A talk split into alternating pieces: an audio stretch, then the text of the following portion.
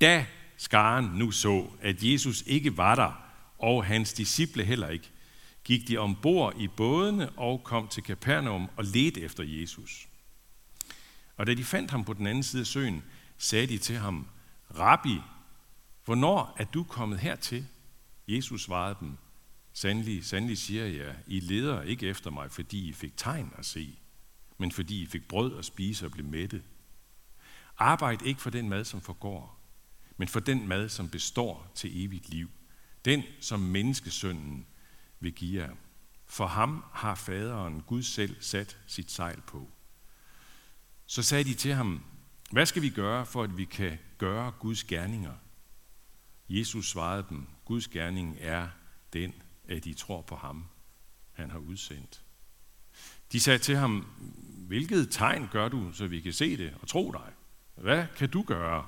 Vore fædre spiste manna i ørkenen, som der står skrevet, brød fra himlen gav han dem at spise. Jesus sagde så til dem, sandelig, sandelig, siger jeg, Moses gav jeg ikke brødet fra himlen, men min far giver jeg brødet fra himlen, det sande brød. For Guds brød er det, der kommer ned fra himlen og giver liv til verden. De sagde til ham, Herre, giv os altid det brød. Jesus sagde til dem, jeg er livets brød. Den, der kommer til mig, skal ikke sulte, og den, der tror på mig, skal aldrig tørste. Så fik vi den rigtige tekst. Øh, I sidste uge, der øh, blev jeg interviewet af Radio 4, dem her, der har overtaget efter 24-7. Øh, og, og det, var, det handlede jo så om coronakrisen, og, det, og de ville gerne spørge mig som præst om, hvad jeg sådan havde at sige i den situation, og jeg sagde jo blandt andet Gud selvfølgelig. Øh, og det fik så en lytter til at, at, at sende et spørgsmål ind, som jeg så fik, nemlig noget i retning af sådan her, er det, ikke, er det ikke for dumt at sige Gud? Skal vi ikke i vores tid lade fornuften råde i stedet for? Hvor til jeg selvfølgelig svarede, at det at sige Gud, det er ikke det samme som at sætte fornuften på standby. Tværtimod. Det er i den grad øh, i tråd med fornuften at sige Gud. Og grunden til, at jeg sagde det, ja, der er mange grunde. En af dem er faktisk en af mine troshelte, C.S. Lewis, som har fået det her sagt på en sådan så, så overbevisende måde øh, på, på, på rigtig mange, i mange forskellige bøger. En af bøgerne hedder Mirakler. Jeg kan lige fortælle, at den er i øvrigt på vej nu i dansk oversættelse. Jeg ved ikke, øh, hvornår den kommer, men i ikke alt for fjern fremtid kommer den. Glæder jeg til den. Det er nemlig en rigtig klog bog, som øh, på en meget fin måde får sagt noget om, hvordan verden dårligt kan forstås som ren fysik. Der skal også metafysik til for at, stå, for at forstå verden. Altså noget, der er uden for fysikken, over fysikken, uden for denne fysiske verden, hvis vi skal kunne forstå verden rigtigt. Hvis vi tænker øh, ateistisk, altså uden Gud, altså verden som noget, der i bund og grund bare er materie, atomer og molekyler osv., så må vi til syvende og sidst give slip på fornuften. Altså uden at tænke metafysikken med, uden at tænke Gud med, uden at tænke en virkelighed, der er uden for den synlige, uden for den synlige fysiske verden, uden det, så bliver det til syvende og sidst en afvikling af fornuften. Det får Louis øh, rigtig klogt og overbevisende skrevet om i den her bog, Mirakler. I samme bog, der har han også nogle meget fine øh, betragtninger om, hvad mirakel er for noget. Hvad, hvad er det for noget, når Jesus øh, helbredte mennesker, eller lavede vand til vin, eller øh, brugte en lille smule brød og lidt fisk til at mætte mere end 5.000 mennesker med, som jo altså er, er baggrunden for, for den her beretning, vi har her i dag. Hvad, hvad, er det, hvad er det for noget? Der siger Louis noget meget fint der i bogen. Han siger, at når Jesus gjorde sådan en mirakel, så gjorde han kun lokalt, hvad Gud altid gør universelt. Det han mener, det er, at hele naturen hele tiden er i gang med det store mirakel. Det er bare blevet så selvfølgeligt for os. Det går i så på en måde så et langsomt tempo. Det trækker sig over så lang tid, at vi ikke tænker det som et mirakel. Men naturens gang, naturens lovmæssighed og dens stadige genoprettelse af sig selv, så at sige, det er et fantastisk mirakel. Overhovedet det, at noget findes, det er et mirakel. Det er, som Søren Ulrik Thomsen, digteren, siger i et af sine digte, det er så mærkeligt, at vi virkelig skal dø. Men tanken om opstandelse ikke mærkeligere, end at vi virkelig findes. End at vi virkelig findes. For det er et mirakel, ligesom opstandelsen. Louis han siger også noget her i, i den her bog om, om øh, den lægevidenskabelige helbredelse. Der siger han noget meget fint. Han siger sådan her.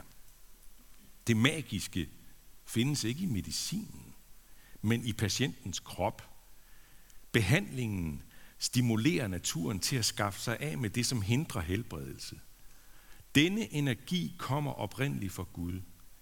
Alle, der helbredes, helbredes af ham. Ikke bare derved, at han sørger for, at de får medicinsk hjælp og sygehusomsorg, men direkte derved, at selve kroppens væv gendannes af den kraft, som flyder ud fra ham og fylder hele naturens system med energi. Når vi øh, om forhåbentlig ikke alt for lang tid øh, får lov til at se øh, menneskers kropsimmunforsvar give coronaviruset et ordentligt los i en vis lægemsdel, så er det energien fra skaberen selv, som er i spil. Ligesom når lægerne også om forhåbentlig ikke alt for lang tid finder en vaccine mod viruset, så er det faktisk kroppens egne funktioner, som de finder ind til og sætter i spil. Den krop, som er skabt af Gud, og som opretholdes af Gud. Og det er ikke for at underkende lægevidenskabens indsats. Det er fantastisk, det de gør, og de arbejder benhårdt og øh, dybt intelligent med det her, og ender med at finde ud af et eller andet. Og tak for det. Men også den intelligens og den energi, hvormed de arbejder for det her, for at finde ud af det her, også det er et udslag af Guds mirakuløse arbejde. Allerede på, på Bibelens første side, der får vi jo at vide, at mennesket er sat til at herske over naturen. Og det er blandt andet ikke mindst det, lægevidenskaben øh, bidrager til, når de finder ud af de her ting. Når Jesus helbredte, så, øh, så kunne man sige på en måde, så kortsluttede han den normale, langsomme, naturlige helbredelse. Han kortsluttede det og gjorde det over meget kort tid. Det er som Louis han siger i bogen der.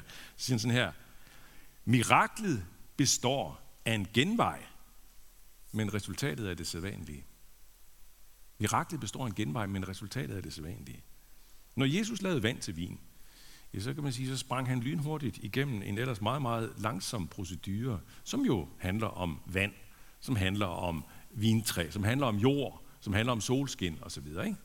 Men Jesus hoppede meget hurtigt igennem det hele. Eller når Jesus lavede en smule brød til store mængder af brød, så lavede han en ultrakort version af den normale lange vækst, som netop også begynder med noget meget småt, med nogle små kornfrø, som bliver til mængder af korn, som bliver til mængder af brød.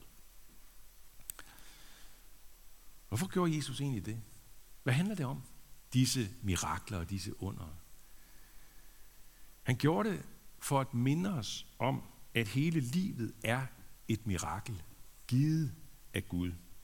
Vi befinder os i et mirakel af et liv. Jeg er brødet fra himlen, sagde Jesus til dem i det, vi læste før. Jeg kommer for at minde jer om, at alt er himmelbrød. Hele livet er himmelbrød. Øh, da, da jeg var barn, så havde vi en, en bestemt bordbøn hjemme i, i, i, det, i, i mit hjem der, vores hjem, øh, som vi gentog tre gange om dagen. De tre hovedmåltider. En meget, meget simpel bøn. Den lød sådan her. Herre, velsign dine gaver i Jesu navn. Amen. Herre, velsign dine gaver i Jesu navn. Vi, vi fortsatte den øh, også i øh, Margrethes og, og mit hjem med vores fem børn. Herre, velsign dine gaver i Jesu navn. Amen. Jeg har sidenhen tænkt over, at det er sådan lidt... Øh, egentlig en lidt sjov bøn, fordi øh, giver den rigtig mening. Altså, herre velsign dine gaver. De ligger jo, gaverne er jo der, jeg er. Vi er jo lige nu velsignet af dem. Skal vi ikke heller bare sige tak for dem? Det kunne vi godt, det gjorde vi også. Men så har jeg tænkt lidt mere over det, og så tænkte det giver faktisk rigtig god mening. Herre, velsign dine gaver. Velsign dine gaver, så jeg forstår, at alt er gaver. Så jeg fatter, at det er fra dig. Så jeg fatter, at det er himmelbrød, og ikke bare brød fra brusen og rema. Velsign det, så jeg forstår det. Hjælp mig til at forstå, at alt det gode i livet, det er manna fra himlen. Det er mannabrød fra himlen. Og velsign det i Jesu navn. Velsign det i hans navn, som kom som det allerstørste tegn i verden på, at alt er himmelbrød fra Gud. For han var jo Gud selv. Han er Gud. Han var Gud i menneskeskikkelse. Vi hørte der i indledningen til teksten, i begyndelsen af teksten, der, der hørte vi, at, at de kommer, altså, de finder ham ikke også, og så spørger de, Rabbi, øh, hvordan er du kommet, hvornår er du kommet hertil? Det kender vi også oversættes, hvordan er du kommet hertil? Hvornår er du kommet hertil? Hvordan er du kommet hertil? Øh, og det, så, det er sjovt, at Jesus svarer ikke umiddelbart på det. Men hvis man fordyber sig lidt i teksten, så kan man faktisk få øje på, at der alligevel kommer et svar lidt længere hen. Og jeg tror, at Johannes har været helt bevidst om det, da han formede sin beretning på den her måde. Der kommer et svar, men et svar, som går langt dybere end det, som de øh, nok mente med deres spørgsmål. Jesus siger nemlig det her, Guds brød er det, der kommer ned fra himlen og giver liv til verden. Og når han så senere omtaler selv som det her brød, som livets brød, brødet fra himlen, ikke? så er det ham selv, han taler om. Jeg er det Guds brød, der er kommet ned fra himlen og giver liv til verden. Hvordan du kom hertil? Jeg er kommet fra himlen, siger Jesus. Jeg er livets brød fra himlen. Jeg er skaberen selv, som nu står lige midt i blandt jer som en, som en medskabning. Det er, det kan jeg godt sige, at det er det største af alle mirakler. Det er på en måde, i en vis forstand, det eneste mirakel, virkelig mirakel. Fordi det er det totale brud med naturen. Det er det, der sker, der ikke kan ske. Det er det mirakel, der ikke kan ske i naturen overhovedet. Det er ham, som ikke er en del af naturen. Ham, som er helt uden for naturen. Metafysikken, som bliver til fysik, som bliver til natur. Det er ham, der stiller sig lige midt imellem os for at sige, alt kommer fra mig. Alt. Tag imod det med glæde. Tag imod. Og hvad siger de så, dem der hører ham sige det her? Hvad, hvad, hvad siger vi? Hvad er vores typiske reaktion? Det er den, som de kommer med. De siger, hvad skal vi gøre for at gøre Guds gerninger? Hvad skal vi gøre for, at vi kan gøre Guds gerninger? Der har vi den igen, ikke? Det er os igen og igen og igen. Det er det, vi hele tiden falder tilbage i. Hvad skal vi gøre? Det er vores standardindstilling, som Timothy Keller kalder det et sted. Vores standardindstilling, som vi hele tiden falder ned i. Hvad skal vi gøre for at gøre Guds gerninger? Jesus svarer meget enkelt. Guds gerning er, at I tror på ham, han har udsendt. Hvad siger Jesus? Han siger, I skal ingenting gøre. I skal tro. I skal række jeres tomme hænder frem og tage imod. Tag imod tro. Hvor har vi brug for at høre det igen og igen? Det har vi også brug for i de her coronatider. Det har vi altså, fordi der er noget med, altså når bekymringen virkelig øh, tager fat i os og får magten over os, så, så er der noget i forlængelse af bekymringen, som handler om det her, om det samme, nemlig om den her, det som vi kalder standardindstillingen. Altså, og hvor, hvor det igen melder sig hos os. Hvad skal vi gøre for at gøre Guds gerninger? Alle os, som tror på Gud. Vi, vi får, det, det sniger sig ind i vores sind. Hvad skal vi gøre, så vi kan slippe for det, som vi frygter nu? Det, som bekymrer os nu. Hvad skal vi gøre for at gøre Guds gerninger? I gamle dage, for mange, mange hundrede år siden, da pesten gik ind over Europa, som trods alt havde en langt større dødelighed end det her, øh, der, der var man virkelig optaget af det her. Hvad skal vi gøre for at gøre Guds gerninger på en meget, meget synlig, mærkbar måde? Ikke? Men det er vi også, alle vi som tror på Gud. Vi har det også siddende i os. Hvad siger Gud? Han siger, tro, tag imod. Men så kunne vi godt, så kunne vi godt fristes til at sige, jamen, øh, det sikrer os jo ikke mod sygdom og død. Det, det, det er meget smukt, Gud, men det sikrer os jo ikke mod sygdom og død. Nej, det er rigtigt. Og jo, det gør det. Nej, fordi det er sandt. Troen, modtagelsen af livet som himmelbrød, det ændrer ikke på, at livet også rummer sygdom og død. At livet ikke bare er himmelbrød. Alt i livet er ikke bare himmelbrød, der er også helvedesbrød i livet. Og det har der sådan set været, øh, ja, det har der været næsten altid. Lige lidt efter tidernes morgen. Men alligevel også jo, troen sikrer os, modtagelsen sikrer os. For det himmelbrød, Kristus kom med ham selv, det er brød, der giver evigt liv. Det brød, der kom ned fra himlen, giver liv til verden. Han, han siger sådan her, Jesus, den, der spiser af det brød, skal leve til evig tid. Sådan siger, siger han kort efter den, den, den tekst, vi har læst i dag. Den, der spiser af det brød, skal leve til evig tid. Jesus kom til verden som det største af alle tegn på, at alt godt i livet er himmelbrød. Men han kom også til verden, fordi det onde er i verden og styrer mod døden, styrer os alle sammen mod døden. Kristus kom for at bryde dødens styremagt og for at give verden liv, evigt liv. Og det er jo sådan med coronakrisen, coronaepidemien, at den har den effekt på mange, tror jeg, at den minder om, at døden får sidste ord i livet. Det handler ikke nødvendigvis om, at, at, at vi går der og frygter for, at hvis vi bliver smittet, så, så dør vi. Risikoen er faktisk ikke stor. Den er, den er minimal. Øh, ikke for at blive smittet. Der, jeg tænker, det, jeg forestiller mig, at jeg selv bliver smittet en dag. Øh, men risiko for at, at dø er trods alt minimal. Men alligevel så er der noget i hele den her stemning, som har lagt sig ind over os, i hele over vores land og hele vores folk osv., og, og, og stort set hele verden, som, som ligesom kaster en skygge af død ind over os. Og det handler om sygdom, det handler selvfølgelig også om dem, der konkret dør, få eller mange. Øh, men det handler også om samfundsnedlukning, det handler om opbremsningen af alt det normale, livfulde, dynamiske hverdagsliv, som ligesom er, er, er gået helt i stå, ikke? og vi, vi øh, går rundt i sådan en mærkelig tilstand af, af ja, hvad er det for noget? Stilhed, øh, passivitet, livløshed. Det stivnede det hele på en måde.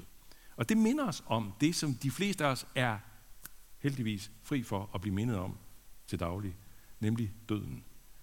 Døden som livets sidste ord. Døden som skyggen, der vokser sig større og større. I ved godt H.C. Andersens eventyr med skyggen, der blev større og større. Til sidst blev det, der var der, mens personen forsvandt. Døden som det, der får sidste ord. Jesus kom til verden for at give livet det sidste ord i livet. Det brød, jeg vil give, er mit kød, som gives til liv for verden, siger han lidt efter der. Det brød, jeg vil give, er mit kød, som gives til liv for verden.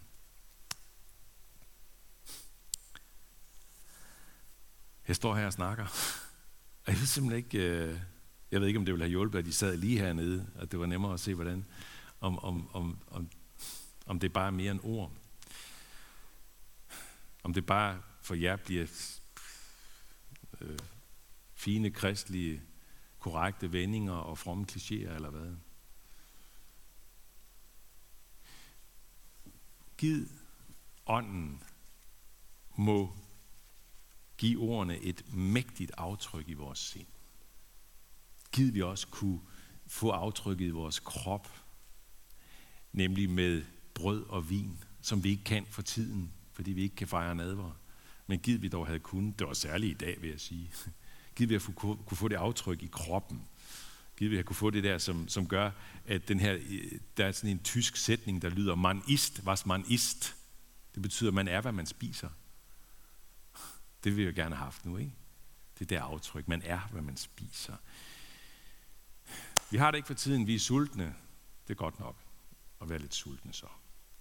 Men vi kan, jo så, vi kan jo så tage et andet slogan, ikke det der tyske, men vi kan tage det der, der lyder i P3.